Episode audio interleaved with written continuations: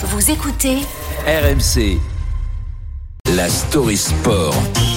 Alex Biggerstaff, Real Madrid, Manchester City, c'est ce soir, 21h, en direct sur RMC, RMC Sport à la télé, avec un duel savoureux entre Karim Benzema et Erling Haaland, l'actuel Ballon d'Or contre le très probable futur lauréat. Karim Benzema a été couronné meilleur joueur de la planète football en 2022, le 5e français de l'histoire après Zidane en 98 à obtenir la récompense individuelle ultime dans le football. David Bettoni, ancien adjoint de Zidane justement au Real Madrid, nous expliquait dans l'afterfoot en octobre dernier l'une des principales raisons du succès de Benzema. Je pense que si on pose la question à Cristiano, avec quel attaquant tu as aimé jouer, je pense qu'il citera Karim. Karim a eu cette intelligence de se mettre, on va dire, à disposition d'un des meilleurs joueurs du monde. La technique au service du collectif, sans oublier le sens du but. Si on aime le jeu de Benzema, c'est qu'on est amoureux du foot. Sauf que tous les styles sont dans la nature. Pour être Ballon d'Or, faut aussi faire de la stat.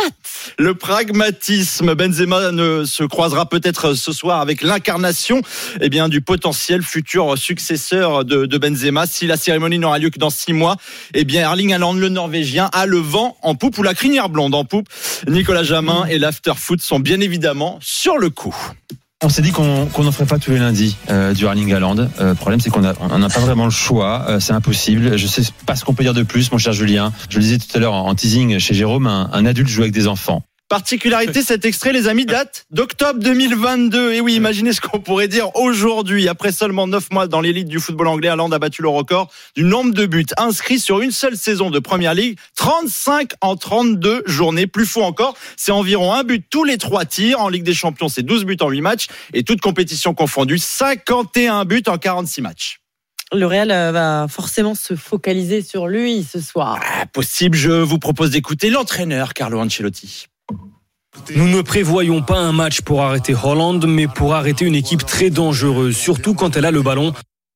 Ouais, tout le monde est convaincu ici. Ouais, moi, je suis pas sûr. Moi, je dis... Tu bluffes, Martoni. Tu bluffes. Pas sûr. Si, tu bluffes, là, ça se voit tout de suite. Il bluffe, Ancelotti. Si, il bluffe, là.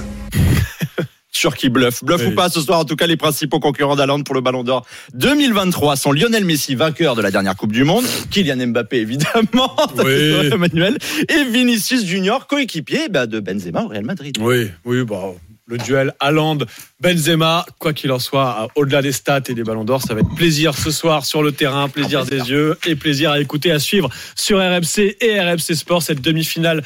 Allez, et avant de suivre le duel Haaland-Benzema,